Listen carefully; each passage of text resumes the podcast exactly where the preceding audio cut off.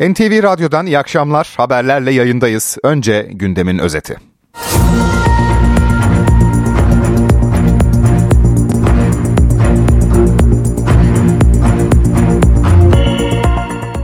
Manşetimizde Gezi davasında 18 yıl hapis cezası alan Türkiye İşçi Partisi milletvekili Can Atalay'ın vekilliğinin düşürülmesi var. CHP ve İyi Parti kararı eleştirirken MHP destek çıktı.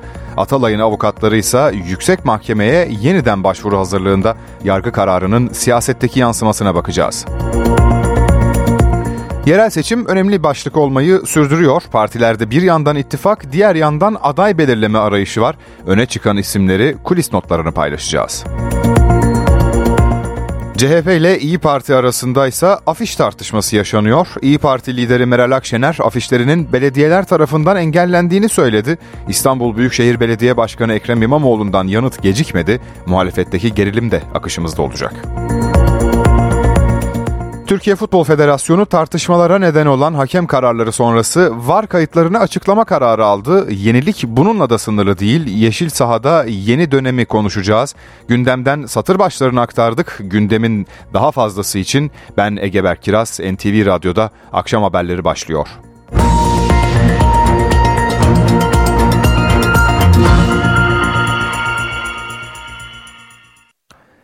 Hakkındaki kesinleşmiş hapis cezası kararı mecliste okundu, Can Atalay'ın vekilliği düştü.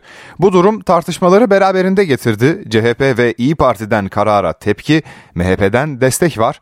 Atalay'ın avukatları ise Anayasa Mahkemesi'ne yeni bir başvuru yapacak. Süreç nasıl işleyecek? Siyasi partilerden hangi açıklamalar geldi? Haberimizde paylaşalım.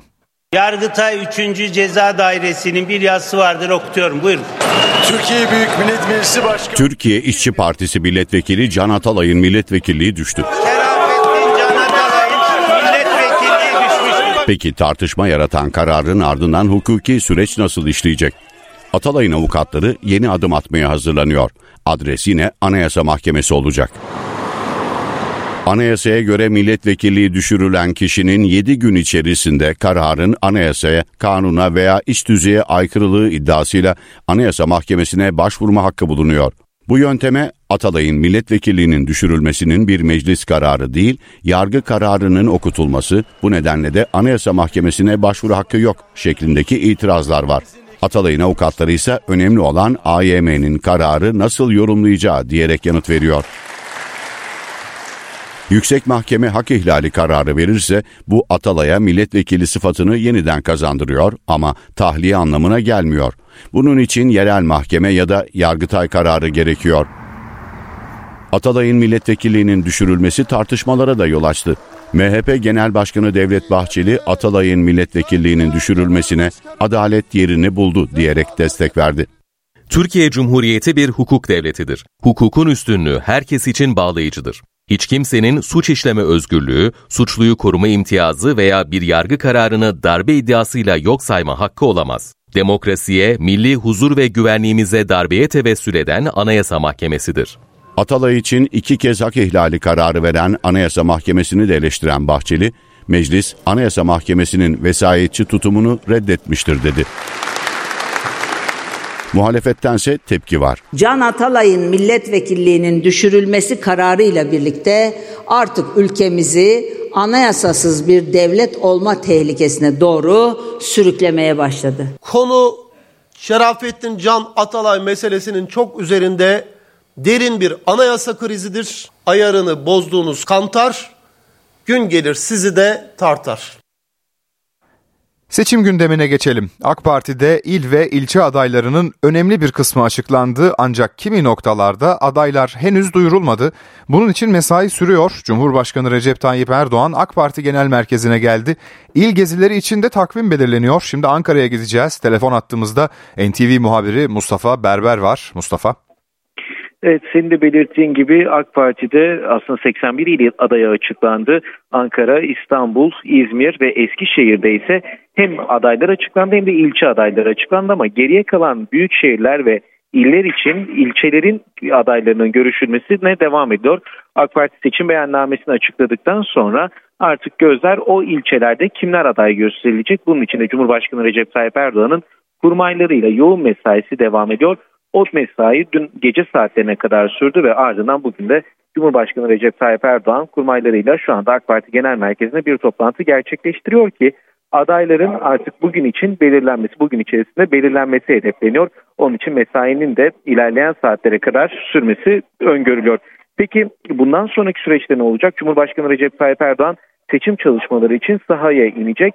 Aslında e, asrın felaketi olan Kahramanmaraş merkezi depremlerin ardından ilk durakları deprem bölgesi olacak Cumhurbaşkanı Recep Tayyip Erdoğan'ın 3 Şubat'ta Hatay'da olması bekleniyor ve ardından 4 Şubat'ta e, Gaziantep'te sonrasında ise depremin birinci yılında Kahramanmaraş'tan ve depremin merkez üstünün bulunduğu noktada olması bekleniyor. Sonrasında ise Malatya ve Adıyaman'ı da ziyaret edecek Cumhurbaşkanı Erdoğan. Burada hem e, tamamlanan deprem konutlarını sahiplerine teslim edecek hem de belirlenen ilçelerin adaylarını açıklayacak bir tören düzenleyecek Cumhurbaşkanı Recep Tayyip Erdoğan.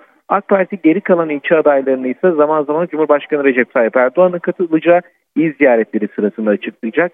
Zaman zaman da genel başkan yardımcılarının katılımıyla düzenlenecek programlar da ilçe adayları da belli olmuş olacak. Tabii AK Parti'de hem aday belirleme çalışmaları hem e, seçim çalışmaları devam ederken gözler bir yandan da e, milletvekili ve cumhurbaşkanlığı seçiminde ittifak yapılan partilerle yapılan görüşmelere çevrildi. Yeniden Refah Partisi ile AK Parti'nin görüşmeleri vardı. O görüşmeler artık tamamlandı ama henüz nihai bir karar açıklanmadı. Bu e, yerel seçimlerde 31 Mart'ta gerçekleşecek yerel seçimlerde yeniden Refah Partisi AK Parti adaylarına mı destek verecek yoksa e, anlaşmada nasıl bir detaylar var ya da ortada bir anlaşma var mı? Bu merak konusuyken e, yeniden Refah Partisi Genel Başkanı Erbakan'ın yarın bir açıklama yapması bekleniyor ve AK Parti ile varılan bir mutabakat var mı yok mu sorusunun da burada netlik kazanması bekleniyor. Ankara'da AK Parti Genel Merkezi'ndeki son durum bu yönde. Ayrıntıları Mustafa Berber aktardı. Milliyetçi Hareket Partisi 55 belediye başkan adayını daha açıkladı. Adaylıkları kesinleşen isimlerden biri Büyükşehir ilçe, 8'i ilçe, 46'sı ise belde belediye başkan adayı. Böylece Milliyetçi Hareket Partisi'nin açıkladığı aday sayısı 660'a yükseldi. CHP ile İyi Parti arasında billboard tartışması büyüyor. İyi Parti lideri Meral Akşener'in partisinin afişlerinin asılmadığını söyleyerek bize bu kez engel çıkaran Beştepe değil Saraçhane dedi. Bu sözlere İstanbul Büyükşehir Belediye Başkanı Ekrem İmamoğlu'ndan yanıt geldi. İstanbul'dan şirkete bir telefon gelmiş. İstanbul'dan. Peki telefonda nedenmiş biliyor musunuz? Bunları asmayacaksınız. Bu defa öncekilerden farklı ve ilginç olarak bizi engellemeye çalışan Beştepe değil Saraçhane. Belli ki İstanbul'da ve Ekrem İmamoğlu üzerinden konuşmak e, veya Ekrem İmamoğlu'na taş atmak e, böyle bir prim yapacak zannedilir e, şekle doğru gidiyor. Hayırlısı. Neyse Allah'tan alışığız. Bize atılan hiçbir taşın etkisi olmaz. CHP ile İyi Parti arasında afiş tartışması büyüyor.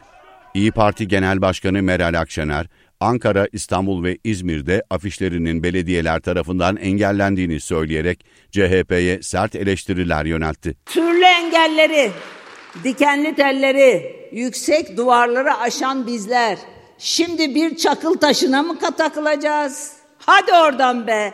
Akşener'e yanıt veren İstanbul Büyükşehir Belediye Başkanı Ekrem İmamoğlu bu şekilde davranmayacağımı en iyi kendisi bilir diye konuştu. Engelleme veya bu tarz e, girişim eylemde bulunmayacağımızı en iyi kendileri bilirler. E, bu noktada e, ne için yaptığını bilmiyorum bu açıklamayı ama e, bu işler de şehirlerde, firmalarda, firmalarda yönetiliyor. Onlarla konuşabilirler, görüşebilirler. DEM Parti'de Başak Demirtaş'ın İstanbul adaylığı tartışılırken dikkat çeken bir açıklama geldi. Grup Başkan Vekili Gülistan Koçyiğit, Başak Demirtaş DEM Parti'nin aday adayıdır, Başak Hanım en güçlü adaylarımızdan biridir dedi. Başak Demirtaş'ın adaylık açıklamasının resmi başvuru niteliğinde olduğunu belirtti. Koçyiğit 3 Şubat'ta Merkez Yürütme Kurulu'nun toplanacağını, en geç 5 Şubat'ta adayları duyuracaklarını söyledi. Yerel seçim oy pusulasında kura sonucu AK Parti'nin ilk sırada yer almasına CHP şaibe var diyerek itiraz etmişti. Yüksek Seçim Kurulu'ndan konuyla ilgili açıklama geldi. İddia asılsız, kura şeffaf bir şekilde tamamlandı denildi. YSK kuraya ilişkin farklı televizyon kanallarının yayınlarından aldığı görüntüleri paylaştı. Kura çekiminin YSK heyeti ve siyasi parti temsilcilerinin bulunduğu salonda gerçekleştiği vurgulandı. Tek bir açıdan alınan görüntüyle iddia edilen şaibenin asılsız olduğu ifade edildi.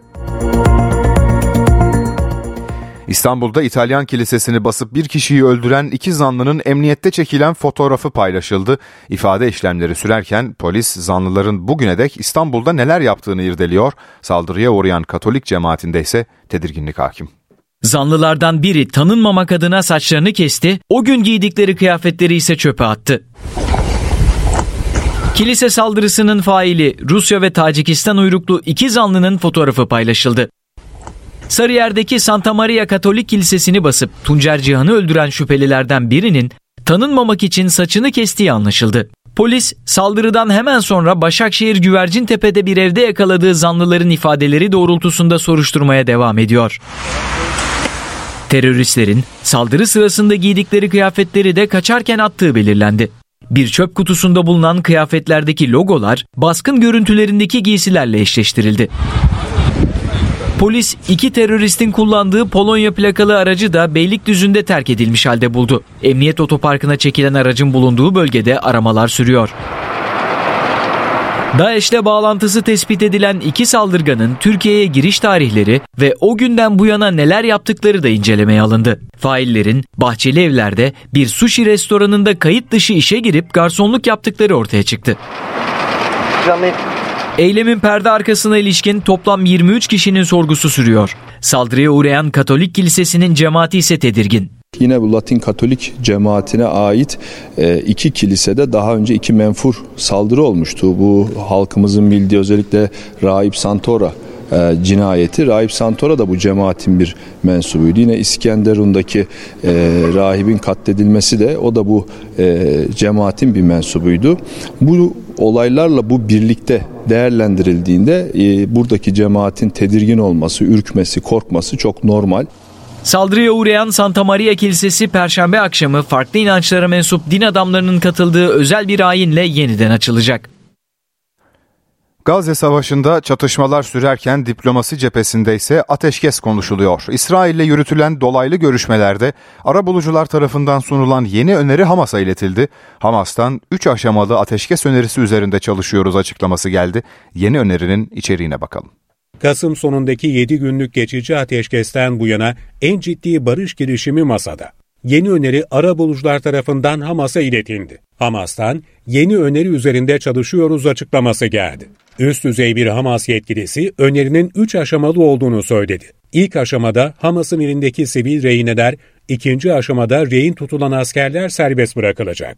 Üçüncü ve son aşamada ise ölen rehinelerin cenazeleri teslim edilecek. Hamas yetkilisi aşamaların ne kadar süreceğine dair bilgi vermedi. Ateşkes önerisi İsrail hapishanelerindeki Filistinli mahkumların serbest bırakılmasını da içeriyor. Ancak Hamas yetkilisi sayı vermedi. Ateşkesin ilk aşamasının ne kadar süreceği hakkında çelişkili açıklamalar var. Reuters haber ajansına bilgi veren iki kaynak, ilk aşamanın en az bir ay süreceğini söyledi. Aralık sonundan bu yana Amerika Birleşik Devletleri, Mısır ve Katar'ın ara buluculuğunda aşamalı ateşkes için müzakereler yürütülüyor. Amerika Birleşik Devletleri, İsrail ve Mısır istihbarat başkanları geçen hafta Fransa'nın başkenti Paris'te bir araya geldi. Yeni öneri, Katar Başbakanı Şeyh Muhammed bin Abdurrahman El Sani'nin de katıldığı bu görüşmelerden sonra geldi. Amerika Birleşik Devletleri ve Katar yeni öneriden umutlu. Hamas lideri İsmail Haniye'nin de bir aydan uzun süredir ilk kez Mısır'ı ziyaret etmesi, önderinin ciddiye alındığının işareti olarak gösteriliyor. Haniye, Hamas'ın önceliğinin İsrail saldırılarının sona ermesi ve askerlerin çekilmesi olduğunu yineledi. İsrail Başbakanı Benjamin Netanyahu da kesin zafer olmadan çekilmenin olmayacağı söylemini tekrarladı. Netanyahu, anlaşmayla binlerce Filistinli mahkumun bırakılmasının söz konusu olamayacağını da söyledi. Yunanistan Başbakanı Kiryakos Mitsotakis, Amerika'dan satın alınacak F-35 savaş uçakları ile ilgili konuştu. Mali kaynakları uyarınca Amerika'dan 40 adede kadar uçak alma imkanı olduklarını söyledi. Çok pahalı bir alım olduğu için hepsini tek seferde almayacağız diye konuştu. Gazetecinin Türkiye'nin kendi silahlarının bir kısmını ürettiğini hatırlatması üzerine konuşan Mitsotakis, Türkiye çok önemli bir savunma sanayi ihracatına sahip, bizse hala geçmişin eksiklerini tamamlamaya çalışıyoruz dedi. Yunan Başbakan iki ülke arasında arasında imzalanan dostane ilişkiler bildirgesinin ikili ilişkilerin normalleşme sürecine soktuğunu belirterek Mayıs'ta Ankara'yı ziyaret etmek istediğini söyledi. NTV Radyo Kırklareli'nin turistik İğneada beldesinde geçen yıl meydana gelen ve 6 kişinin hayatını kaybettiği sel felaketiyle ilgili iddianame kabul edildi. 4 sanık 22,5 yıl hapis cezası istemiyle yargılanacak. Tesis eski dere yatağı üzerine konumlandırılmıştı. Mühürlenmiş olmasına rağmen işletilmeye devam edilen ruhsatsız tesiste kaçak yapılara devam ediliyordu. Bu ifadeler 5 Eylül 2023'te İğneada'da 6 kişinin hayatını kaybettiği sel felaketine ilişkin iddianamede yer alıyor. Kırklareli Cumhuriyet Başsavcılığı'nın yürüttüğü soruşturma kapsamında hazırlanan iddianame tamamlandı. İddianamede tutuklu kamp alanı işletmecisi Bülent B ve diğer 3 tutuksuz sanık bilinçli taksirle ölüme ve yaralamaya sebep olmakla suçlandı. Haklarında 22 yıl 6 aya kadar hapis cezası istendi. Kırklareli 2. Ağır Ceza Mahkemesi iddianameyi kabul etti. Dava önümüzdeki günlerde başlayacak. Kırklareli'nde 5 Eylül 2023'te meydana gelen sel sonrası Longoz ormanlarındaki bungalov evler su altında kalmıştı. Tatil için gittikleri tesiste sele kapılan 6 kişinin cansız bedenine ulaşılmıştı. İstanbul merkezli 4 ilde gerçekleştirilen operasyonla Ahmet Söylemez'in elebaşı olduğu organize suç örgütü çökertildi. Örgüt üyesi 9 şüpheli gözaltında. İş insanlarını haraca bağlayan Söylemez çetesi Kafes 33 operasyonuyla çökertildi. Çete elebaşı Ahmet Söylemez'le birlikte 9 şüpheli gözaltına alındı. Emniyet Genel Müdürlüğü Kaçakçılık ve Organize Suçlarla Mücadele Başkanlığı koordinesinde yapılan çalışmalar kapsamında çetenin iş insanlarını ölümle tehdit edip para istediği, para vermeyi reddeden iş insanları ve yakın akrabalarına yönelik silahlı saldırı gerçekleştirdiği tespit edildi. Yapılan teknik ve fiziki takip sonrası operasyon için düğmeye basıldı. Kafes 33 operasyonlarıyla örgüt üyelerine ait İstanbul, Ankara, Diyarbakır ve Mersin'deki adreslere baskın yapıldı. Çete elebaşı Ahmet Söylemez ve 8 adamı yakalandı. Operasyonun detaylarını İçişleri Bakanı Ali Yerlikaya sosyal medya hesabından duyurdu. Bakan Yerlikaya paylaşımında halkımızın huzurunu bozanlara hayatı dar edeceğiz. Nefeslerini keseceğiz ifadesini kullandı. Depremde on binlerce kişi hayatını kaybetti. Bir de sayısı tam olarak bilinmeyen kayıplar var. Kayıp yakınlarının bugün acılarını yaşayacakları bir mezarları yok ama hala umutları var. Hatay'da yaşadığı binadan çıkmayan 38 yaşındaki Muhsin Sedat Kaya da o günden beri aranıyor. Şu anda deprem oluyor tekrar. Biz hala 6 Şubat'tayız. Onu söylemek istiyorum. Biz ilerleyemiyoruz. İlerleyemiyorlar. Çünkü sevdiklerini ne bulabildiler ne toprağa verebildiler. On binlerce kişinin hayatını kaybettiği felaketin kayıpları onlar. 38 yaşındaki Muhsin Sedat Kaya da Hatay Antakya'da yıkılan akıllı apartmanından çıkamadı. Bir hemşireyle karşılaştık. Bize iki gün üst üste buraya pansumana geldiğini söyledi. Başından darbe almış yaralı şekilde. Ayağında da e, demir sıyırmış dedi. İki gündür buraya pansumana geliyor ama hiç konuşmuyordu dedi. Biz her ihtimalle karşı orada iki gün hani gece gündüz orada bekledik ama gelmedi. Hatay'ın birçok noktasında afişler var. Muhsin Sedat Kaya'nın görüldüğüne dair ihbarların gelmesi ailesinin umutlarını diri tutuyor.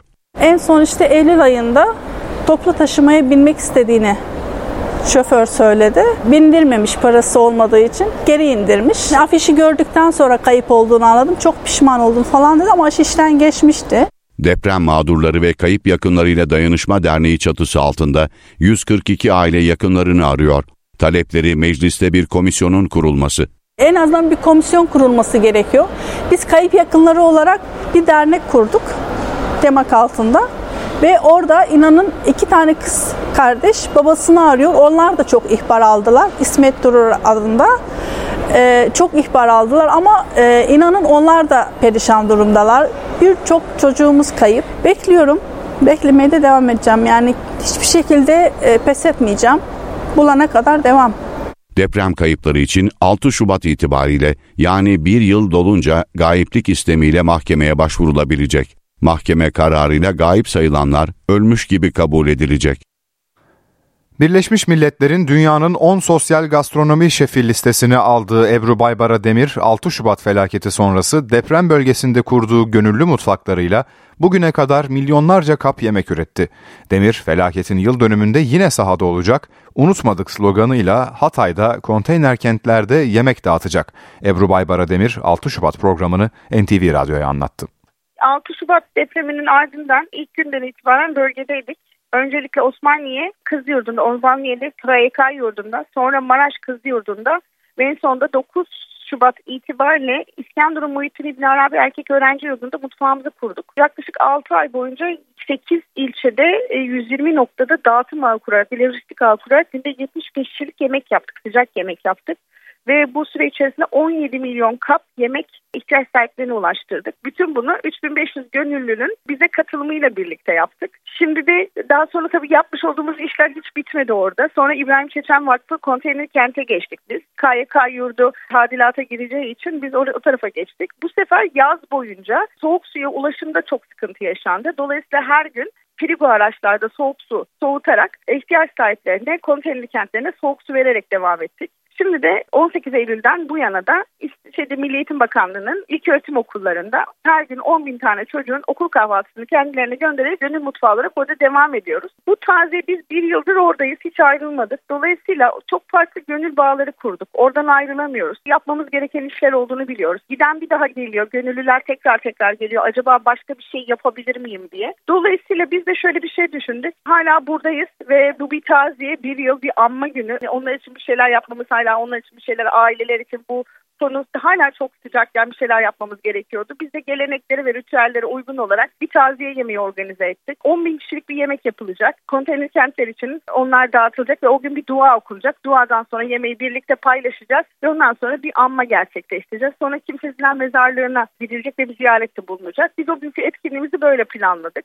Destek vermek isteyenler için nasıl bir yönlendirme yapabilirsiniz Ebru? Aslında şöyle, bütün her şey bağışçıların desteğiyle devam ediyor. Bizim Mardin'de bir kooperatif kooperatifimiz var. Sosyal bir kooperatif. Bu kooperatif kar amacı gütmeyen bir kooperatif ve çiftçilerin ürünlerini pazara ulaştırmak da gönüllü. Ama son bir yıldır karının büyük kısmını İskenderun'daki ve Hatay'daki ilkokul çocuklarına yapmış olduğumuz kahvaltı projesini desteklemek için kullanıyor. Ama bizim de gene bu 10 bin kişilik yemekte katkıda bulunmak isteyenler olursa bizim Topraktan Tabağı Kooperatif üzerinden orada yemekte kullanılacak malzemelerin satışı devam ediyor. Siz onları aldığınız zaman bizim mutfağımıza geliyor ve biz onları yemek yapıyoruz ve ihtiyaç sahiplerine ulaştırmaya çalışıyoruz. Peki son olarak Ebru Hanım şunu da sormak istiyorum. Deprem sonrası bölgede tarımcılık ne durumda? Tabii ki çok zor durumda. Şunu çok iyi bilmek gerekiyor. Bölgede zaten çok insan vefat etti, öldü. Dolayısıyla çok kayıplarımız oldu.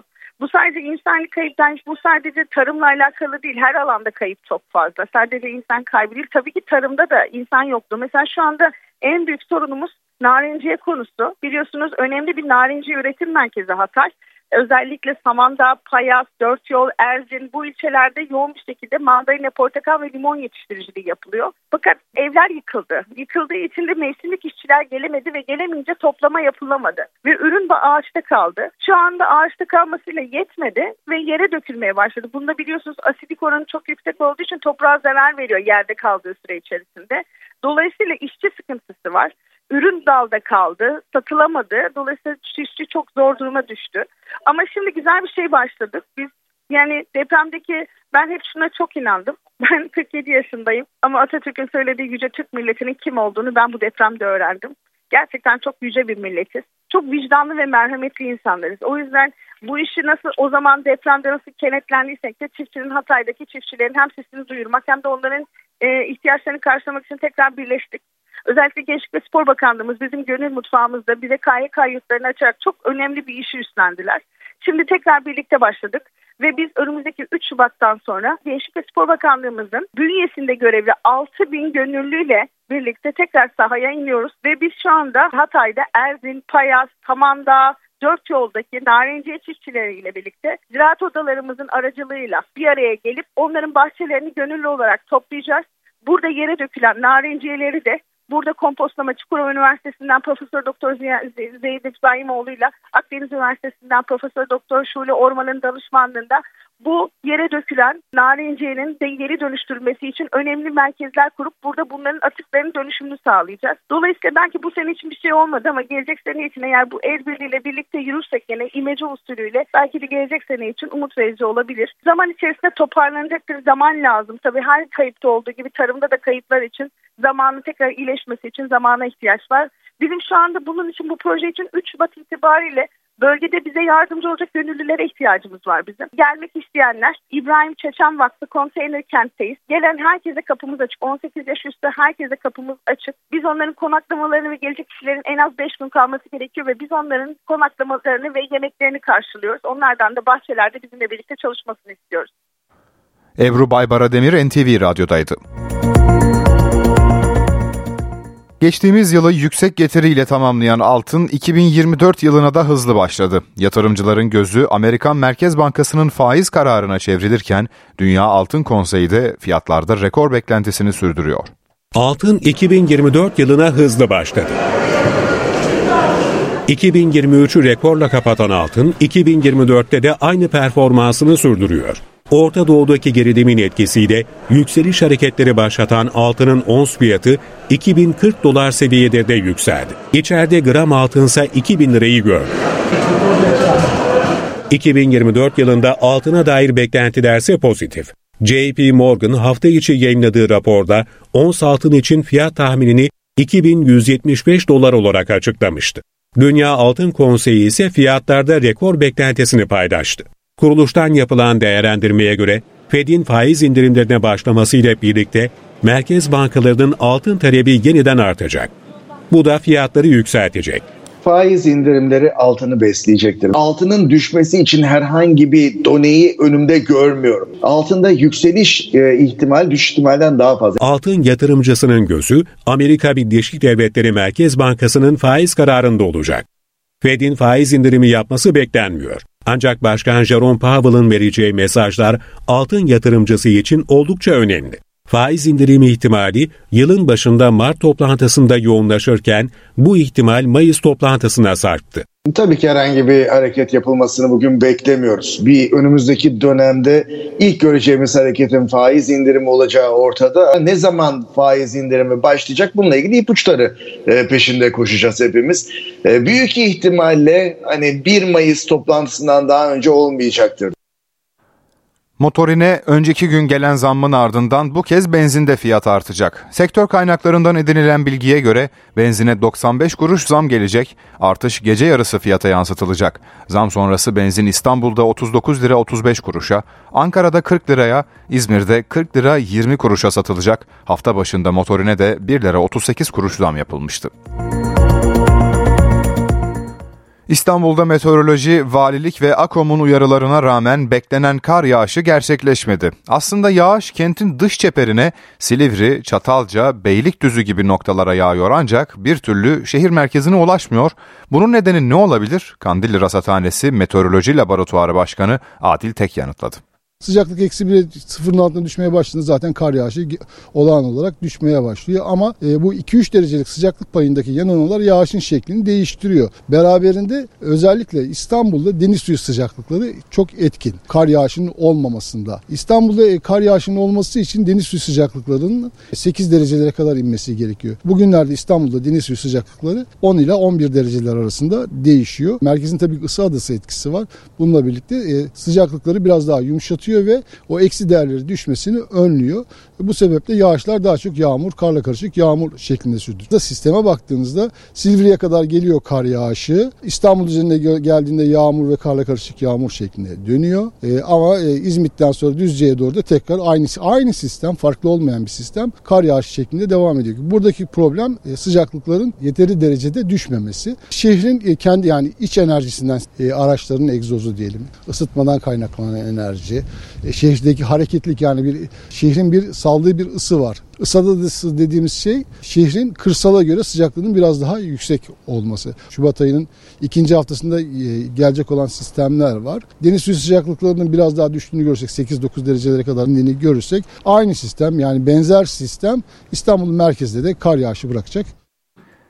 Türk futbolunda devrim hazırlığı var. Türkiye Futbol Federasyonu tartışmalara neden olan hakem kararları sonrası VAR kayıtlarını açıklama kararı aldı. Yenilik bununla da sınırlı değil, kulüplerin hakem yönetim yapısına dahil edilmesi ve yabancı gözlemcilerin Türkiye'ye getirilmesi için çalışmalar başladı. Federasyonun yeni adımlarını NTV Spor'dan Emin Çağlar'la konuştuk. Federasyon Türk futbolunda büyük değişiklik olarak bunu duyurdu. Ee, baktığımızda değişiklikler evet. Büyük değişiklik olması için bundan istenilen verimin alınması gerekiyor. Alınıp alınmayacağını zaman gösterecek. Mustafa Eröğüt ne dedi? Şimdi ben e, bu yapılan e, medya buluşmasını e, üçe ayırdım. Bence en önemlisi burada var konuşmalarının e, açıklanması konusu. İFAP var konuşmalarının hakem vara çağrıldığı anla ilgili yayınına eğitim amaçlı izin veriyor diyor Mustafa Eröğüt. Burada da sadece vara çağrıldığında hakem oraya gittiğinde o kayıtlar açıklanacak. Türkiye'de. E, İspanya La Liga'da var kayıtlarını hakemin çağrıldığı pozisyonları günün maçları bittikten sonra yayınlıyor. Hollanda'da aynı şekilde. Burada da buna benzer bir uygulama olacak. Maçlar bittikten sonra testler yapılıyor. Ne kadar değiştirir? Hakemler bundan etkilenir mi? Çünkü açıklanacağını biliyorlar. Nasıl konuşacaklar? Daha dikkatli mi olacaklar? Yoksa üzerlerindeki o baskı mı gidecek? En son Ali Palabıyık'a bunu sorduğumuzda e, NTV için hazırladığımız e, futbolun kimsesizleri hakemler belgeselinde sormuştuk. Var kayıtlarının açıklanması hakemler üzerinde baskı yaratır diyordu. Ama bundan sonraki süreçte e, ne olacağını uygulanmaya başladığında doğru sonuçlar alındığında belki o e, baskı kalkıp da daha rahat olacaklardır. Şimdi bir yandan da yabancı gözlemcilerin de dahil edilmesi söz konusu. Bu nasıl etkileyecek? Aynı zamanda yabancı gözlemciler tabii sadece gelip gözlemlemeyecekler. Aynı zamanda hakemlerin e, puan ortalamalarına da direkt katkı sağlayacaklar. Ne kadarlık bir yüzdeyle hemen onu da söyleyeyim yüzde elli. E, yabancı gözlemcilerin notu etkisi yüzde elli olacak ama buradaki olay stat'tan izlemeyecekler televizyondan izleyecekler. Bence yani stat'tan izlemek biz nasıl maçı stat'tan izlediğimizde televizyon izlediğimizde fark görüyorsak bunun da olması gerekiyor. Madem böyle bir uygulamaya gidilmiş bunun en azından 10'unun 5'i keşke stat'tan izleyebilse. Yani dün buna dair bir şey söylenmedi. Belki önümüzdeki günlerde daha detaylandırılabilir. E, stat'taki gözlemcinin etkisi %30 olacak. 119 hakem ve var hakeminin anket sonucunun not etkisi de %20. Şimdi bu Ulenberg, Rossetti gibi isimler Türkiye'de geldi. Gözlemcilik yaptılar, e, danışmanlık yaptılar, bir şeyleri değiştirmeye çalıştılar. Değiştirdiler mi? Ben değiştirdiklerini sanmıyorum. Bir model var ne olur e, ne biter dediğim gibi bir iki maç görmemiz gerekiyor. Teori pratik olayını orada anlayabileceğiz. Ama bu devrim hazırlığında hakemler %50'yi yabancıların verdiğini düşündüğünde ya onların bakış açısı farklı. Biz onlara teslim edeceğiz kendimizi e, deyip de daha rahat bir yönetim sergileyebilirler kulüpleri düşünmeden. Satır başlarından biri de şu kulüplerin hakem yönetim organizasyonuna dahil olması için de aynı zamanda hazırlık yapılıyor. Bu ne demek ve e, nasıl bir sonuç doğurur? Alman modeli bunun adı. Hüseyin Özkök yazmıştı Ajans Spor'da geçen haftalarda. Federasyonla dünkü açıklamayla bunu doğruladı. Nedir? Ee, Alman modelinde federasyondan 3, Alman Futbol Ligi yönetiminden 2 kişi oluyor. Türkiye'de de ne oldu? Yeni organizasyonla beraber yeni federasyondan 3 üye Kulüpler Birliği'nin önereceği ama kulüplere üye olmayan iki üye Merkez Hakem Kurulu yönetiminde olacak. Bu 5 kişi de olacak artık. E, hakemlerin atanması, belirlenmesi ve hakemlerin geleceği doğal olarak da. Bu da yani her şey uygulamaya bağlı. Türkiye'de sahada görmeden biz bunları ne kadar konuşsak iyi olacak, kötü olacak ya da göklere çıkarsak yerin dibine de e, soksak uygulamaya bağlı olacak. Hakemin verdiği bir karar herkesin penaltı çıktı, gol dediğini hakem görmeyebiliyor. E, bu durumlar çok soru işareti yaratacaktır. Niyet iyi bir kere ondan bahsedelim iyi niyetli bir proje iyi niyetle uygulandığında başroldeki isimler niyetlerini belli ettiğinde ve hakemler standartlarını yakalayıp maçı yönettiğinde e, belki de devrim olabilir. NTV Spor'dan Emin Çağlar aktardı.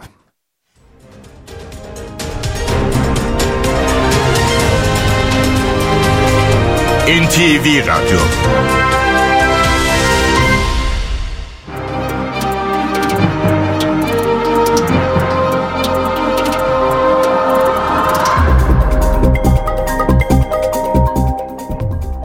Borsa İstanbul 100 endeksi 8556 seviyelerinde. Dolar 30.35, Euro 33.01'den işlem görüyor. Euro dolar paritesi 1.08. Ons altın 2045 dolarda, gram altın 1996, çeyrek altın 3384 liradan satılıyor. Brent petrolün varil fiyatı ise 82 dolar.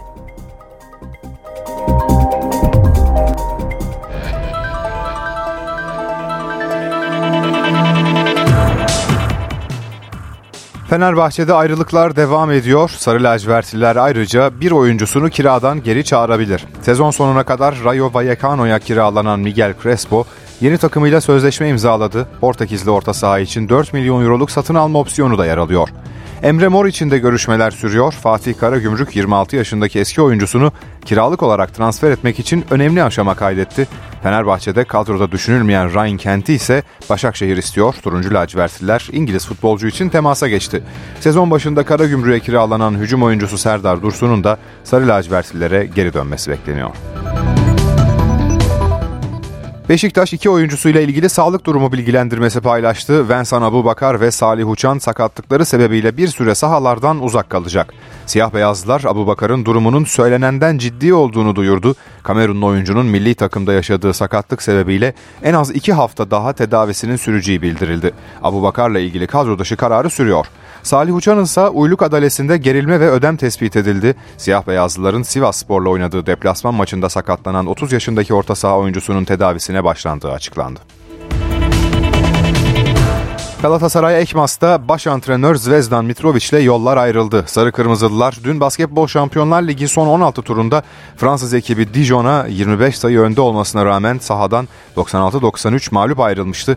Karadağlı çalıştırıcı Mitrovic maç sonunda tribündeki taraftarlardan tepki görmüş ve tartışma yaşanmıştı. Galatasaray Ekmas Basketbol Şampiyonlar Ligi son 16 turu J grubunda son sırada Basketbol Süper Ligi'nde ise 7. sırada yer alıyor. Liverpool beklenmeyen bir kararla ayrılık kararı alan Jurgen Klopp'a özel bir vedaya hazırlanıyor. İngiliz devi efsane teknik direktörünün kulüpteki son 4 ayını belgesel yapacak. Jurgen Klopp'un Liverpool'daki son ayları belgesel olacak. Sürpriz bir kararla sezon sonunda kırmızılardan ayrılacağını duyuran Alman çalıştırıcıyı kalan haftalarda prodüksiyon ekibi takip edecek. Diego Maradona belgeselini hazırlayan Lorton Entertainment'ın yapımcılığını üstleneceği belgesel 2024 yazında yayımlanacak. 2015'te göreve başladığı Liverpool'da özel bir miras yaratan Klopp, İngiliz futbolunun köklü kulübünü 30 yıl sonra şampiyonluğa taşıdı. Takımını 3 kez çıkardığı Şampiyonlar Ligi finalinde bir kez kupayı kaldıran Alman menajer, taraftarlara göre Liverpool efsanesini diriltti. O bize tutkumuzu geri getirdi. Tüm taraftarları yeniden takımın etrafında topladı. Liverpool'un Klopp'la yeniden doğduğunu söylemek yanlış olmaz. Gençliğimdeki takımı onun sayesinde yeniden izledim. Kahroldum. Birçok insanı yeniden kulübe bağlayan bir karakterin ayrılışı büyük bir kayıp olacak. Bence Bill Shankly ile birlikte sahip olduğumuz en iyi menajerdi. Kulüpteki son 4 ayı beyaz perdeye taşınacak Klopp, bu süreçte Premier Lig ve Şampiyonlar Ligi zaferiyle Enfield'a veda etmenin peşinde olacak.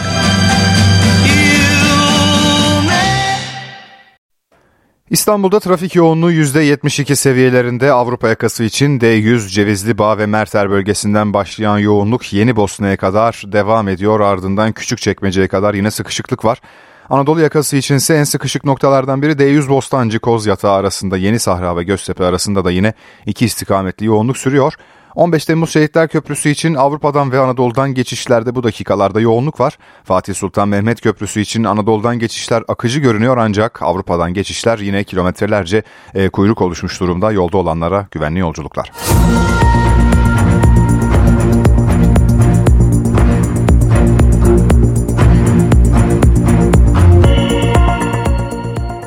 NTV Radyo'da gelişmeleri aktarmayı sürdürüyoruz. Şubat ayı diplomatik açıdan hareketli geçecek. İki önemli ziyaret söz konusu Reuters haber ajansı Cumhurbaşkanı Recep Tayyip Erdoğan'ın 14 Şubat'ta Mısır'a gideceğini duyurdu.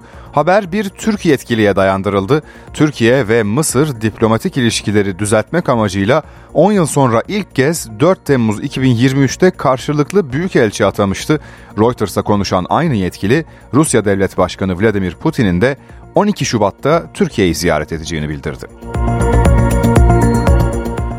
Gazze'de savaş sürüyor. Çatışmalar 117. gününde, perde arkasındaysa ateşkes görüşmeleri yürütülüyor. Dışişleri Bakanı Hakan Fidan, Bükreş ziyaretinde Gazze ile ilgili konuştu. İnsanlık dramına dikkat çekti, İsrail'e seslendi. Gazze'ye insani yardım ve tıbbi malzeme girişimin İsrail tarafından engellenmesi uluslararası toplum tarafından asla kabul edilmemeli. Dışişleri Bakanı Hakan Fidan bir kez daha Gazze'deki insani duruma işaret etti. İsrail'e çağrı yaptı. İsrail'i Uluslararası Adalet Divanı'nın ihtiyati tedbir kararını uygulamaya ve derhal tam ateşkes ilan etmeye çağırıyorum. Bakan Fidan, Arnavutluk ve Bulgaristan'ın ardından Romanya'nın başkenti Bükreş'i ziyaret etti. Fidan, Rumen mevkidaşı Luminite Odobescu ile bir araya geldi. Odobescu, Fidan'a Uyum Yüzyılı Romanya-Türkiye İlişkileri isimli kitabı hediye etti. İkili görüşmenin ardından heyetler arası görüşmeye geçildi. Fidan'ın gündeminde Balkanlardaki son gelişmeler ve Orta Doğu'da yaşanan dram vardı. İsrail abluka altındaki Gazze'yi haftalardır topyekün hedef almaya devam ediyor. Bombardımandan kurtulabilenler şimdi ise açlık ve salgın hastalıklarla boğuşuyor. Fidan, Romanya'dan önceki durağı Bulgaristan'da da çok sayıda temasta bulunmuştu. Başkent Sofya'da Bulgar mevkidaşı Maria Gabriel'in yanı sıra Bulgaristan Cumhurbaşkanı Rumen Radev, Başbakan Nikolay Denkov, Ulusal Meclis Başkanı Rozen Jelyaskov gibi üst düzey isimlerle bir araya gelmişti. Hakkındaki kesinleşmiş hapis cezası kararı mecliste okundu. Can Atalay'ın milletvekilliği düştü. Atalay'ın avukatları yeniden Anayasa Mahkemesi'ne başvurmaya hazırlanıyor. Yüksek Mahkeme hak ihlali kararı verirse bu Atalay'a milletvekili sıfatını yeniden kazandırıyor ama tahliye anlamına gelmiyor. Bunun için yerel mahkeme ya da yargıtay kararı gerekiyor. Atalay'ın milletvekilliğinin düşürülmesi tartışmalara da yol açtı. MHP Genel Başkanı Devlet Bahçeli Atalay'ın milletvekilliğinin düşürülmesine adalet yerini buldu diyerek destek verdi. Muhalefettense tepki var. İyi Parti lideri Meral Akşener bu karar ülkemizi anayasasız bir devlet olma tehlikesine doğru sürüklemeye başladı dedi. CHP Grup Başkan Vekili Gökhan Günaydın da katibin okuduğu Yargıtay kararı duyulmadı, kararın bağlayıcılığı yok diye konuştu. Gaziantep'te bir şantiyede elektrikli ısıtıcıdan yangın çıktı. Bir işçi hayatını kaybetti. Olay Şahinbey ilçesindeki inşaat şantiyesinde yaşandı. Elektrik ustası Mehmet Arslan'ın kaldığı konteynerde yangın çıktı. Alevler kısa sürede söndürüldü ancak 31 yaşındaki işçinin hayatını kaybettiği belirlendi. İşçinin ölümüyle ilgili soruşturma başlatıldı. Trafik cezalarının indirimli ödeme süresi bir aya uzatıldı. Cezaların tahlisi, ta, tahsiline ilişkin yönetmelik değişikliği resmi gazetede yayımlandı. Düzenleme ile trafik cezalarının indirimli ödeme süresi 15 günden bir aya çıkarıldı. Trafik cezasını tebliğ edilmesinden itibaren bir ay içinde ödeyenlerin ceza tutarında %25 oranında indirim yapılacak. Depremin üzerinden yaklaşık bir yıl geçti, yaralar sarılmaya devam ediyor. Diyarbakır'da depremin travmasını atlatmaları için depremzedelere psikososyal destek veriliyor. Felaketten bu yana 158 bin depremzede uzman ekip tarafından psikososyal destek aldı. Merhabalar. Merhaba. Ev ev konteyner konteyner gezildi. Depremzedelere destek verildi. Diyarbakır'da depremden bu yana 150 binden fazla depremzede psikososyal destek aldı. Depremden kaynaklı yaşanan travmalarla ilgili gerek çocuklara, kadınlara, yaşlılara, engellilere ihtiyacı olan herkese ulaşmaya çalıştık. 6 Şubat depremlerin vurduğu Diyarbakır'da yaralar sarılmaya devam ediyor. Aile ve Sosyal Hizmetler İl Müdürlüğü ekipleri halkın deprem travmasını atlatmasına yardımcı oluyor. Sosyolog, psikolog, psikolojik danışman ve çocuk gelişimi uzmanlarından oluşan ekip kentte 11.652 haneyi ziyaret etti. Yapılan bu ziyaretlerde 158.712 kişiye psikososyal destek verildi. Bu depremin olumsuz koşullarını, travmatik durumunu atlatabilmek için talep üzerine vatandaşlarımızla bireysel görüşme yapıyoruz. Çocuklarımıza daha çok çocuk etkinlik alanlarında çeşitli etkinliklerle, psiko eğitimlerle e, bu travmatik durumu atlatmalarına yardımcı olmaya çalışıyoruz. Ekipler ayrıca konteyner kente kalan depremzedeleri de ziyaret ediyor. Aynilerde tek tek görüşülüyor. Çocuklar için çeşitli etkinlikler düzenleniyor. Türkçe tutkunu İstanbul aşığı usta kalem Mario Levi hayatını kaybetti. 66 yaşındaki Levi bir süredir tedavi görüyordu.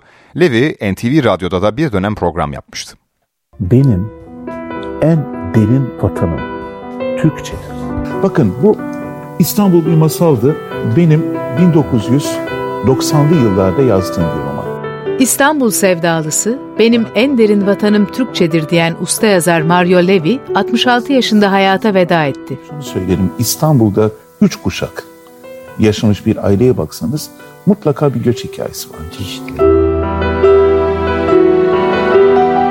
Yazarın vefatını bu art sanat atölyesi sosyal medya hesabından Canım hocamız, edebiyatımızın duygulu ve güçlü kalemi, eşsiz insan, bir tanemiz Mario Levy'yi kaybetmenin derin üzüntüsü içerisindeyiz sözleriyle duyurdu.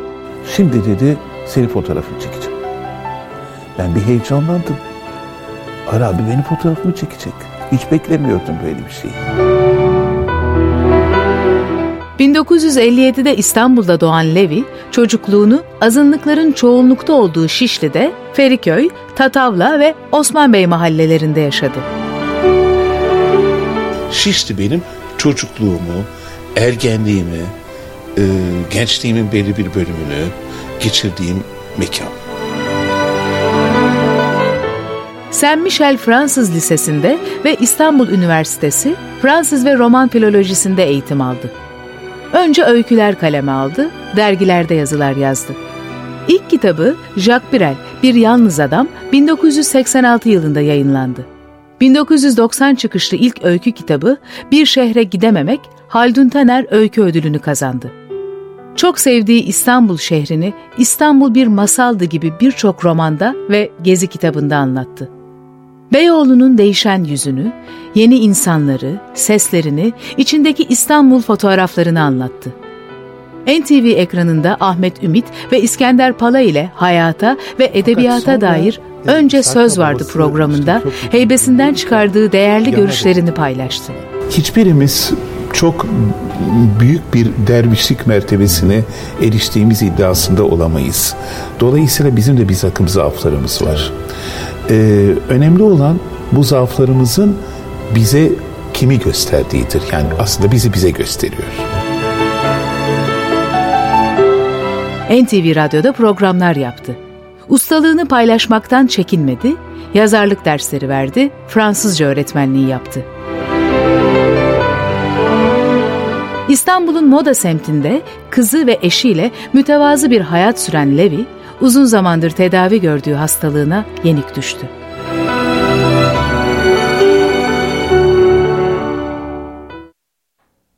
Avrupa'da hükümetin tarım politikalarına tepki gösteren çiftçilerin eylemi büyüyor. Fransa'da Paris'i kuşatan çiftçiler Belçika'nın başkenti Brüksel'de de eylem yapıyor. Çiftçilerin taleplerini ve eylemlere ilişkin notları NTV temsilcisi Güldener Sonumut aktaracak. Yarın AB zirvesi yapılacak. Olağanüstü bir zirve yapılacak. İşte bu zirve öncesi de Portekiz'den, İspanya'dan, Fransa'dan, Hollanda'dan, Almanya'dan ve Belçikalı çiftçiler AB kurumlarının etrafında şimdiden gövde gösterisinde bulunuyorlar. Yarın gösteri daha büyük olması bekleniyor. İstekleri arasında NADAS sıkıntısı Avrupa Komisyonu çiftçilere tarazi ekim alanlarının %4'ünü nadasa bırakma kararı almıştı. Bunu uygulamaları gerekiyor. Bu özellikle maliyet üretim açısından büyük bir sıkıntıya neden olduğunu, %4'lük payı telafi etmek için yeni arsa almanın son derece zor olduğunu, tarıma yönelik arsa fiyatlarında çok arttığını dile getiriyorlar. İkinci önemli şikayetleri süpermarketlerin alım fiyatları. Çiftçiler süpermarketlerin dayatmış olduğu alım fiyatlarından şikayetçiler. Çünkü özellikle tarladan tabağa giderken e, fiyat 4 kat artıyor ve buradan kimin özellikle bu 4 kat fiyattan istifade ettiği hususu var. E, süpermarketler, market zincirleri kendilerinin bundan kaynaklanmadığını, toptancıların hallerde ve borsanın etkisinden dolayı fiyatların böyle arttığını dile getiriyorlar. Ancak bu husus hakikaten gündemde. Bir başka önemli unsur ise standartlar meselesi. Avrupa Birliği ortak tarım politikası çerçevesinde asgari üretim standartı belirliyor. Fransa, Belçika, Almanya, Hollanda gibi ülkeler bu standartların pek yukarına çıkıyorlar pek üstüne çıkıyorlar. Ancak buna karşın örneğin İrlanda gibi, e, İspanya gibi ülkeler bu standartlara riayet etmiyor. Bu yüzden de AB içerisinde haksız rekabete neden oluyor. Bu da yetmiyor. Özellikle Arjantin gibi, Brezilya gibi ya da Yeni Zelanda gibi ülkelerden ithal edilen tarım ürünleri ya da et ürünlerinden dolayı AB içerisinde haksız bir rekabete neden oluyor. O ülkelerin standartları daha düşük, AB'nin standartları daha yüksek ve bu yüzden de bu etler daha ucuza ama daha pahalı satılarak ithal ediliyor. Burada da Belçikalı, Hollandalı çiftçi bundan hakikaten yakınıyor. Bu yüzden de buna yönelik olarak ya bir kısıtlama ya da AB içerisinde standartların düşürülmesini ya da bunu telafi edecek bir mali e, yardım istiyorlar. Avrupa Komisyonu Başkanı bugünden en azından iki yıl boyunca nadasa alınacak olan alanlarla ilgili, tarım alanlarıyla ilgili olarak kararını iki yıl boyunca askıya alma kararı aldı. Yarın gerek AB dönem başkanı üstlenen Belçika Başbakanı gerekse Fransa Cumhurbaşkanı Emmanuel Macron her ikisi de Angela Merkel'le yani komisyon başkanı ile görüşecekler ve en azından tarım çiftçilerin sıkıntılarını kısmen gidermek amacıyla bürokratik sıkıntılarını gidermek amacıyla acil önlemler almasını talep ediyorlar. Çiftçilerin gösterileri de büyüyerek devam ediyor. NTV temsilcisi Güldener Sonumut'un notlarını dinledik.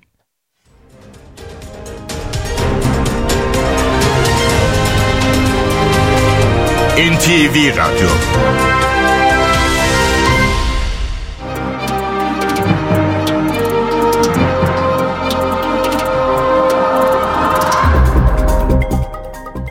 Borsa İstanbul Yüz Endeksi 8513 seviyelerinde. Dolar 30.34, Euro 33.04'ten işlem görüyor. Euro dolar paritesi 1.08. Ons altın 2056 dolarda, gram altın 2004 liradan, çeyrek altın 3398 liradan satılıyor. Brent petrolün varil fiyatı 82 dolar.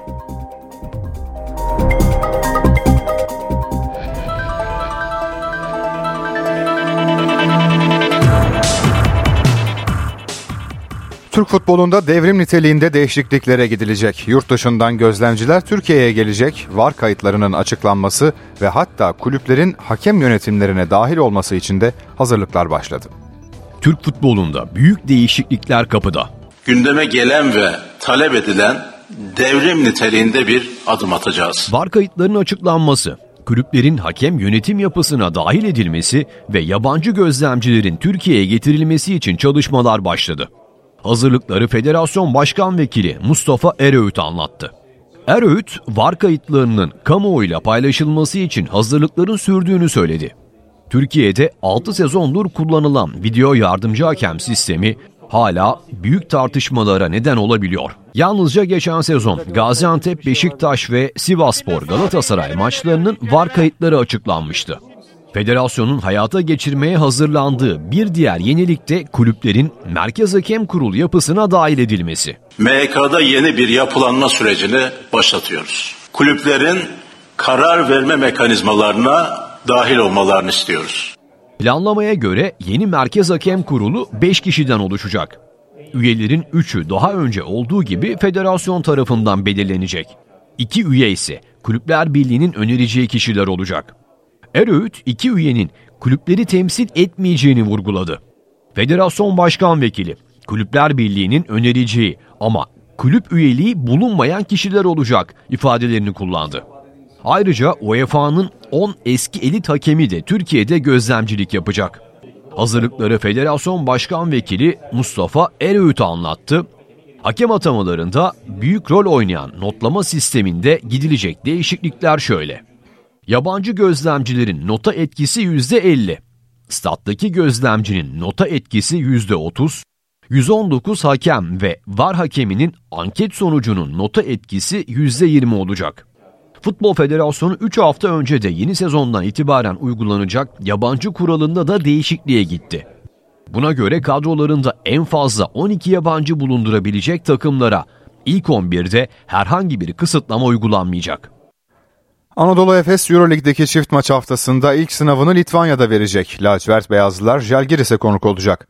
Anadolu Efes Jalgiris maçı saat 21'de başlayacak. Erdem Canan ekibi 23 maçta aldığı 9 galibiyetle haftaya 14. sırada giriyor. Efes bir sonraki maçında Cuma günü Olimpia Milano'yu konuk edecek. Bolivya deniz seviyesinden 4000 metre yüksekte yer alan stadının akredite edilmesi için başvurusunu yaptı. Süreçle ilgili Güney Amerika Konfederasyonu'nun vereceği karar bekleniyor.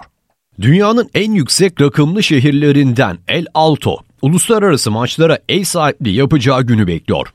Bolivya şehri deniz seviyesinden 4000 metre yüksekte yer alıyor. Güney Amerikalı yetkililer Villa Ingenio stadının FIFA standartlarına uygunluğunu inceledi. Bolivya Futbol Federasyonu kararın iki hafta içinde belli olacağını açıkladı. Yapabileceğimiz her şeyi yaptık. Kulüpteki herkes stadın kriterleri karşılayabilmesi için gece gündüz çalıştı. Artık uluslararası maçları oynamaya hazır olduğumuzu düşünüyoruz. Yetkililerin kararını bekliyoruz. Maçlarını bu statta oynayan Always Ready kulübünün başkanı Andres Costa da süreci yakından takip ediyor. Bolivya'daki yüksek rakımlı statlar daha önce tartışmalara neden olmuş, azalan oksijen nedeniyle yabancı futbolcular koşmakta bile zorlandıklarını belirtmişti. 2009'da Bolivya, Messi ile Arjantin'i 6-1 yenmişti. FIFA 2007 yılında 2500 metre rakımdan daha yüksekte yer alan şehirlerde maç oynanmasını yasaklamış, bu sınır daha sonra 3000 metreye çıkartılmıştı. NTV Radyo'da Haber ve Hayat var. Hayat var.